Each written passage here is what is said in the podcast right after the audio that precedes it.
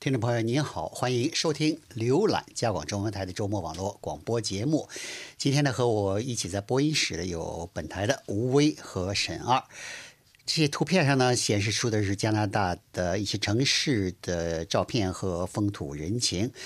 那么一会儿呢，我们还要介绍加拿大国际广播电台成立七十五周年，在下个星期的星期二成立七十五周年的情况。呃。不过沈二，你先啊，不过是呃，先介绍一下我们的呃 app。对，我们的 app 呢，就是加广的 app 呢。如果你是想这个全面的这个了解这个我们的加广的这个新闻呢，你事实际上是可以通过我们的 app 来了解的。那么通过这个 app 呢，这个其实是很方便来下载跟安装的。你如果是到那个安卓、苹果商店呢，你只要搜索“加拿大国际广播”这几个关键词呢，就可以找到，而且有多语种服务。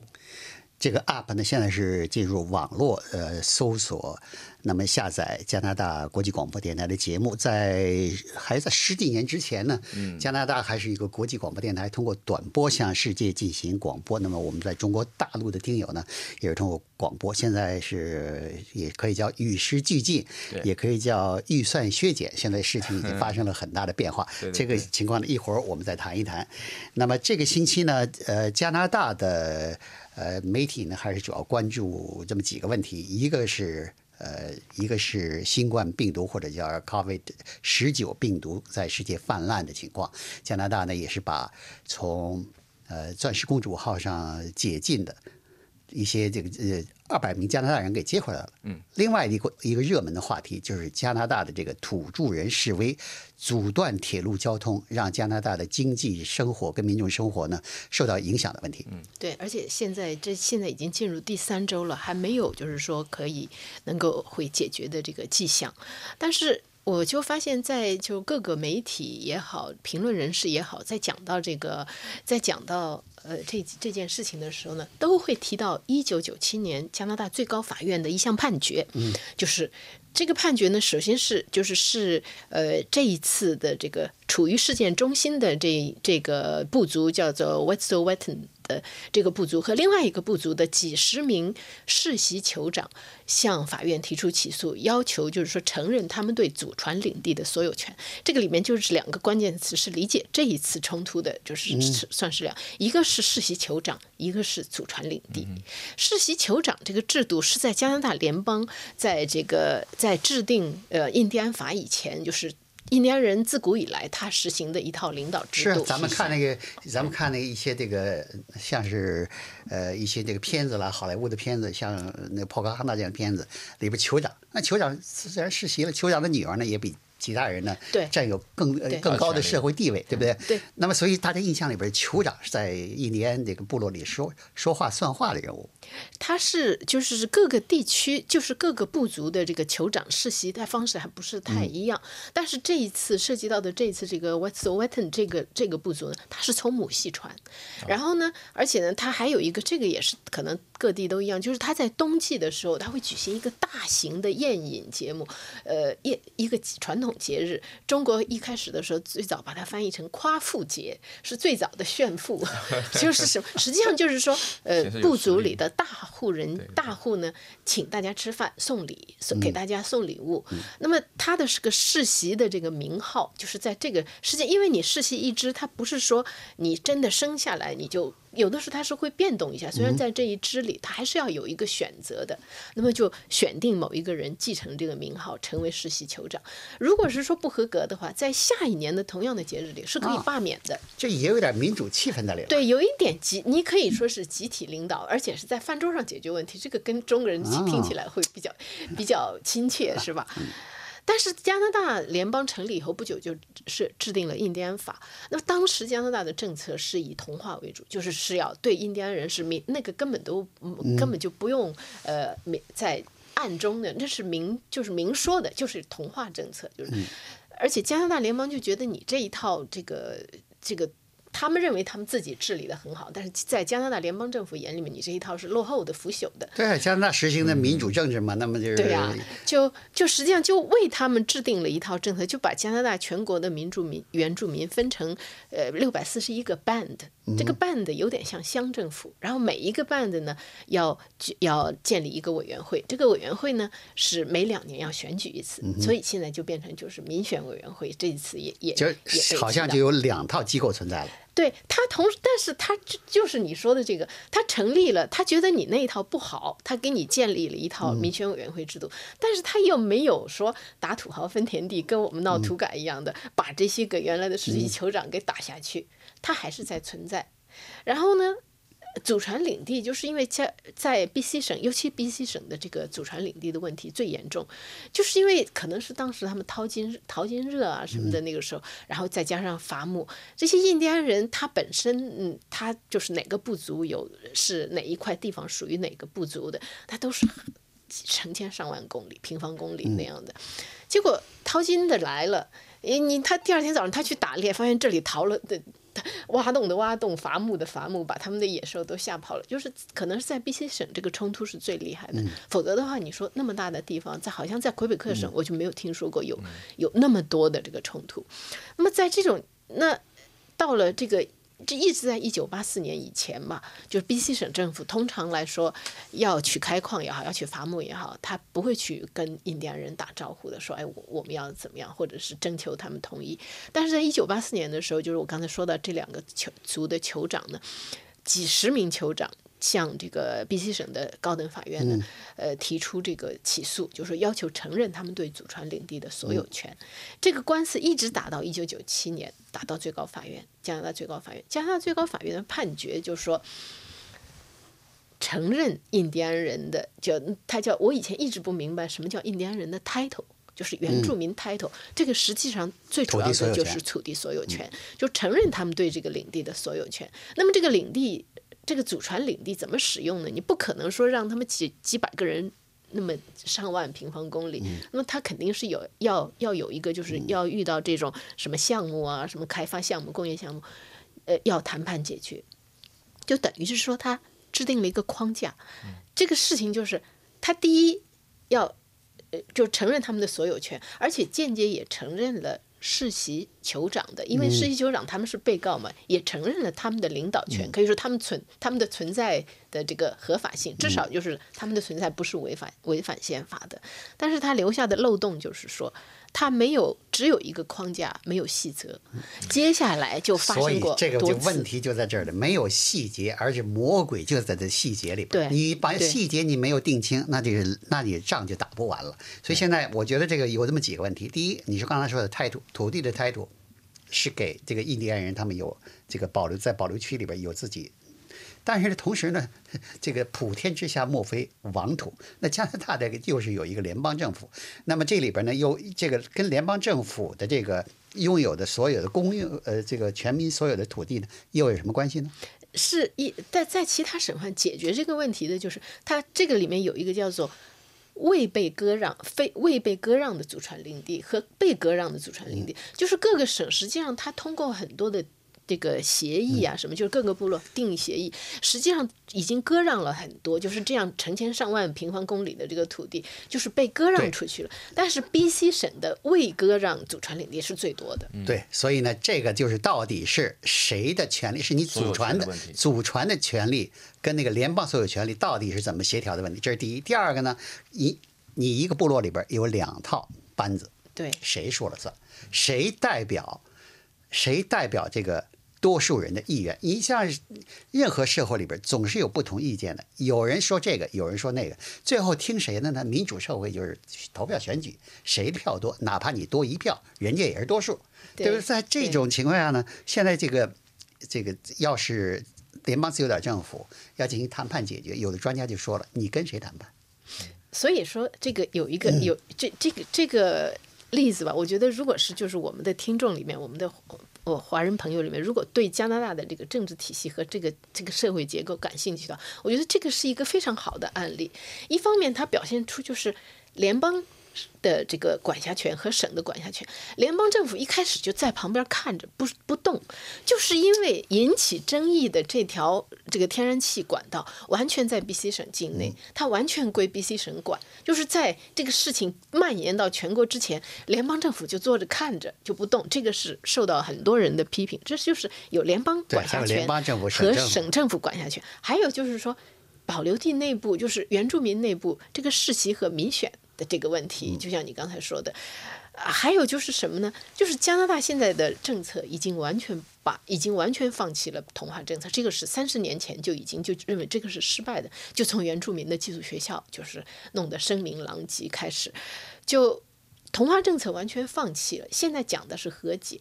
但是呢，你以前的这一，就像以前的这些法律也好，还有就是做法也好，它给现在的这个这个事情呢留下了阴影，就是它有一部分是在这个阴影下面的，就是它还有过去的影响。你在这个时候，因为现在讲的是什么 nation to nation，就像你刚才说的这个土地所有权的问题，如果 nation to nation，你是不能说你。你就你不经的人同意就就冲进人家后院里去的，可是你这个 nation to nation 又跟这个就像你刚才说，跟我们整个的大的民主框架你怎么协调？哎呀，所以是 联联邦议会，联邦议会里边不少反对党都是骂这个特鲁多政府呢。这个第一是这个行动太慢，第二呢拿不出有效的办法。你这么一讲，我对这个特鲁多还有一点同情啊。这个事情放在谁的手里边？都是一个棘手的问题，只不过资深的政治家呢，恐怕会这个采取稍微不同的一一样手法，可能会挨的骂少一点就是了。这个时候是这这是特别需要政治智慧。对，有有有也有那个呼吁派兵的，就是说派军队去解决的。但是这个就是说，你这个派派军队解决倒是干脆了。那印第安人哪里是你你你这根本就是个小白兔跟大象打架。一个是派军队解决，这是一个问题；还有一个呢，就是让什么呢？让就是按中国的过套话叫挑动群众斗群众，这也是一个这个这个反对党领袖呃即将成为反对党领袖啊，现在还说早一点，有可能成为反对党领袖的麦凯发了一个推特，但是很快把它删了。他推特说呢，你看那个有几个当地民众看不惯那个。对，呃，阻路这个问题长时间不到解决，人自己开着皮卡过去，把那个阻路的那那些那个那个乱木头之类的扔在上，把那个铁路就清起来了。说你特鲁多，你呃。十几天做不到事儿，你人家过去俩小时干完了。嗯，对，有这样说。然后呢，在在这个就是昨天我看到他们那个就是电视里面一个一个就是小组，就是包括这些就是比较立场右翼的《国民邮报》啊什么的，这样都说说麦凯说这个话呢，隔就是别人说可能可以，像我们可能说可以，他是以前是做过司法部长的，就是说这点是这这里你也能看出来。我刚才说说到这些，你也能看出来，就是在。一旦发生危机的时候，反对党和执政党的态度，反对党因为他的职能就是要给，就是要给执政党挑刺儿，而且他说话他是他没有那么大的责任，就是他可以就是说把话说的狠一点，就是在做反对党的时候可以说狠话，你真正坐到这个位置上的时候，你考虑的就要多一点，你真的派了兵。你派坦克都可以，但你能顶不顶得住三十年不道歉不平反，顶不顶得住国际社会的谴责？是这个问题呢，就是考验政治智慧的时候了。对，呃，沈二有一篇这个你做了一个题目呢，是讲的是推特收购故事模板制造商的情况。是，呃，推特呢一直呢是以文字为主，他也以自己的这个所谓的文字记录呢。可以说扬名世界吧。对，现在这个美国总统特朗普对好喜欢用对世界的这个影响，很大程度上是靠的是推特，因为他对主流媒体不信任。对，那么这个推特所谓的用文字来记录世界呢，现在呢，他也会要考虑到，就是说怎么样跟这个新的这个时代的变化怎么融合到一块儿。那么对于他来说呢，怎么样把文字更加视觉化的表达出来？这是很重要的，特别对于吸引新的一代的年轻人来说，这个是可能是一个关键的这个一个一点吧。那么呃，现在可以看到，就是说，因为我们一直在讲这视觉故事或 stories 这个这个东西，那么推特它也是看到这种趋势的。那么它现在收购了这个故事模模板公司呢，它就是专门干这个的，就是专门就是说提供一个模板和提供一个平台，让大家很方便的能够把这个。Stories 这个模式能够把很多文字啊、图片啊，能够视觉化，做成连续的视觉化。不是，这推特一般有文字限制啊，那个文字长短限制，它怎么解决这个问题？一百四十个字。是，我知道，但就是说，现在就是说，Stories 它的特点就是短短文字，一百多个字，那不都不到一百多个字，它有很多页面上，它都是可能说一个标题就结束了。啊它就是说，它也是那你看它讲的 stories，就是说以视觉为主，啊，然后它事实上是可以连续性的。比如说你有一个故事，长故事，对不对？你可能分一千个字吧，嗯，那你每一个页面上。对啊，你十个或怎么样连续性的，它就解决这个问题了。那么这个公司的名叫呢，叫做那个 Chroma Labs。这 Chroma Labs 这公司呢，但是啊，有一点必须讲啊，它被被推特收购了，有个原因不是因为他说他做的非常非常非常成功啊，他是做的不大成功。他事实上它的那个 App 出来以后，App 做的不错，我也用过，是做的不错，也蛮也也蛮好用的。但它的 App 的总的这个下载量只有三万七千。它只有苹果版的，这三万七千。那么也就是说，它自己的，就但是它推特为什么要收购这个公司，就是很有意思一点，就是说推特收购这个公司是有一些大公司的一种做法来招揽人才，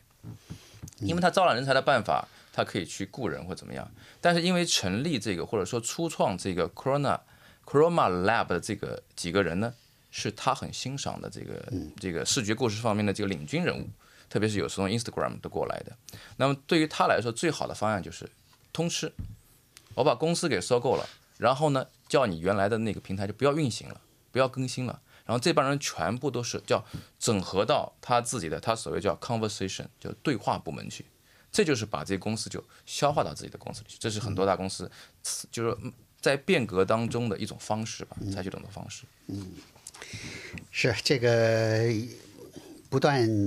呃采用新的方式，呃新的想法，呃这是一个竞争的一个竞争者呢，要想在大浪淘沙中那个取胜的一个，一定要重视。但是我觉得吧，大浪淘沙关键还是得把那个金沙给淘出来。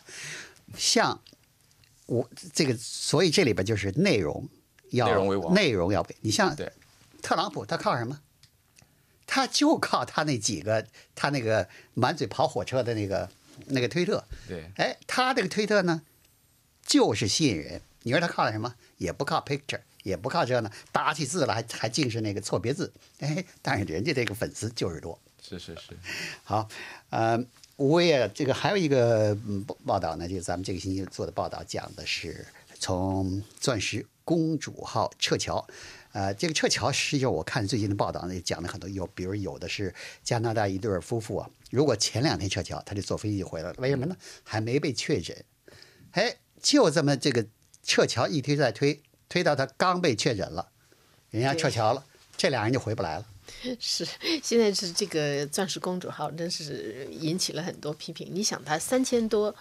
他三千多乘客，在两个星期隔离，从一开始的一例。到现在的就是到昨天星期四的时候的确诊的是有六百二十一人确诊，那么加拿大人就有四十七个。你说加拿大全国那么多华人，等于说的那个传成了一个加速感染器。对啊，就是等于说病毒培养器，而且昨天已经有两个人死亡，但是但是当然那两个人都是就是说年纪很大，而且就是平常就有慢性病的这样的人。但是这个一方面就是说你那个确实是可能是在人嗯没有发现之前，那个人就已经感染了其他的人。但是呢，呃，日本神户大学的一个感染传染病学家叫盐田健太郎，他上了船去，呃，他在船上看了以后，他前两天发了一个视频。他说：“就是对船上的那个，就觉得船上做的那个就是防疫防疫非常的不合格。他就是从专家的角度来说，他觉得他是真的是很震惊。首先，那个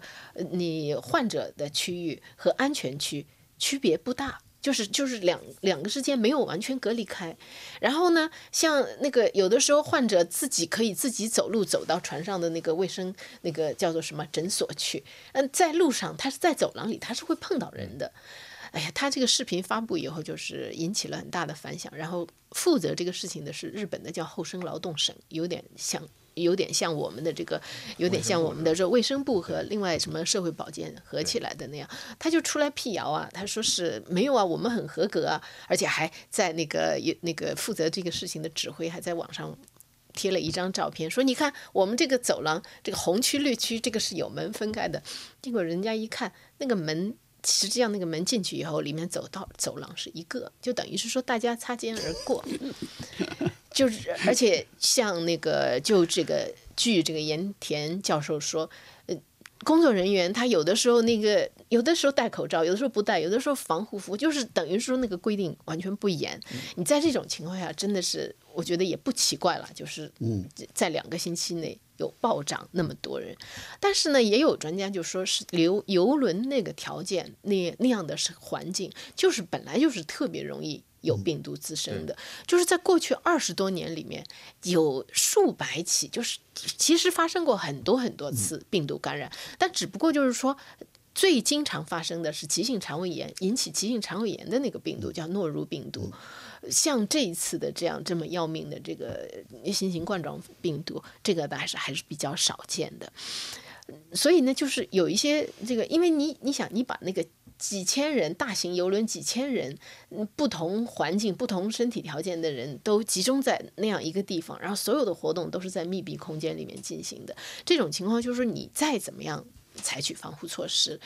实际上就是你还是就是你的感染的这个比例，这个风险还是要更高。难怪呢，这个呃，钻石公主号呃停靠日本海，这还算。不算是太差的，好多在海上漂流了好几天，就是进这个国家，进这个港给扔出来了，到那个国家也被也被拒绝出来。好，大家是好像都是避之唯恐不及，所以呢，你也说明了这个这是有国际性的防疫啊，是很很困难的。大家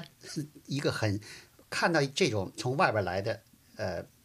所谓带带有病毒的这样的一个群体过来以后，那第一个反应肯定是别进我的国门。是，所以日本让他停下来，在船上采取防疫措施、隔离防疫措施，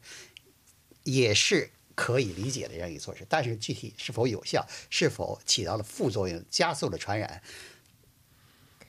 这是可以争议的问题，但是恐怕是，我估计日本人民，你要是去进行公民测验的话，日本政府在这个问题上恐怕受到了国内民众的批评，还不会很多。啊，很还很多，还是很多啊，我还以为还不会很多，还现在就是至少就是因为在这个就是爆出船上的这个检疫条件，这个防疫这个条件那么那么不好，然后还有就是什么呢？就是你知道，就是在这些人现在不是都在下船吗？那日本的在日本国内的这个乘客下了船就直接就。自己坐车回家了，分散到社会里不就。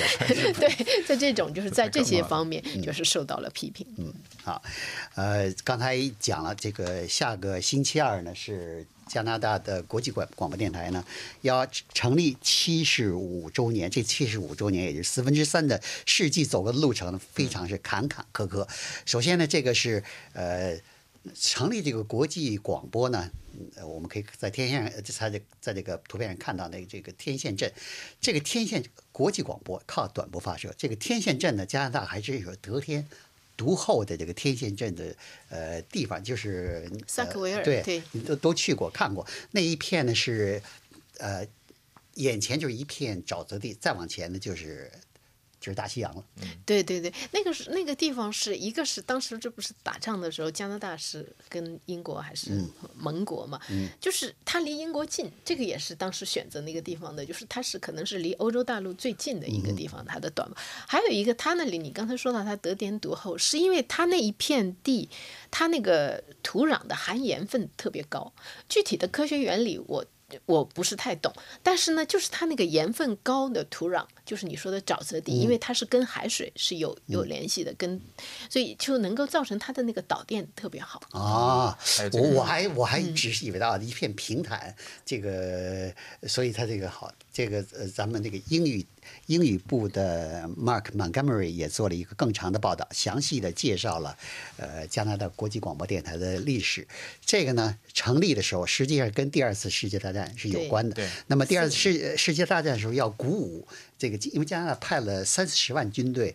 去欧洲这个参加这个盟国反法西斯战争。那么这个时候需要鼓舞呃军人的士气，特别是很多时候打的是很苦的，在跟德国。军人打仗，那很多时候那简直是，虽然最后从现在来看已经胜利在望了，当时不知道，当时在身处这个呃欧洲地区的时候，那会儿的是那会儿的很多弥漫的很多是悲观的情绪啊，所以需要鼓舞加拿大军人的士气，同时呢，也需要是这个对敌方国家的民军民呢。也要进行宣传，正面宣传，使他们觉得自己是不遇 战争，他们战争是要必败。所以当时从这个角度开始成立，但是呢，也是由于这个资金缺乏。所以资金缺乏一直围绕着加拿大国际广播电台。一开始成立的时候，本来应该是四二年就成立，但一直拖到四五年才才正式开张。这个又由于资金问题，一开始那么开张了以后呢，叫不是叫 Radio Canada International RCI，是 CBC 国际台，就是 CBC 的 International International Service。后来，那么随着这个第二次世界战世界大战结束以后呢，他的这个呃工作的重点呢转向是冷战，就是对呃苏所谓的苏埃集团、东方集团的国家呢进行政治宣传，告诉他们啊独裁统治不好，我们的民主制度好。以后后来又发展了以后呢，随着一九八九年中国呃国内发生的天安门政治事件呢，又成立了中文组。后来随着阿拉伯国家啊。越来越这个所谓穆斯林的问题越来越成为国际性关注的问题呢，又成立了阿拉伯组。阿拉伯语组在中文组后面，还在中文组后面啊，这个我还不知道。嗯嗯，但是呢，这呃说的预算问题，在其中至少有呃两次差点都被关门。有一次，这个很多雇员都已经所有的雇员。都已经得到了那个所谓的粉红色的那个纸张，就发给你解解聘通知。但是呢，呃，过了几个礼拜以后，宣布取消了。呃，但是预算虽然没有被彻底取消，预算削减在二零一二年一个大幅度的预算削减，从一千二百万削减到二百万，就等于是真是就所谓砍就不砍到，这个短播短波广播就没有了，短波广播没有转向了这个呃网络的资讯台。对。但是你也可以说这是一个与时俱进呢，因为世界确实是在过去的，呃一二十年中呢，这个进入了电子时代，进入了数字时代，嗯，是吧？所以呢，怎么看呢？就是风风雨雨，坎坎坷坷，但是呢，现在仍然是呃坚持下来，通过网络呢传达加拿大的声音。是是是，嗯，是这样。好，这个星期是我们一周的节目中为您选播的几篇报道。今天节目就到这里，谢谢您的收听。欢迎网友和听友发表评论和看法。我们的电子信箱是 china at r c i n e t dot c a。我们的新浪微博是加拿大国际广播中文。好，下次节目见。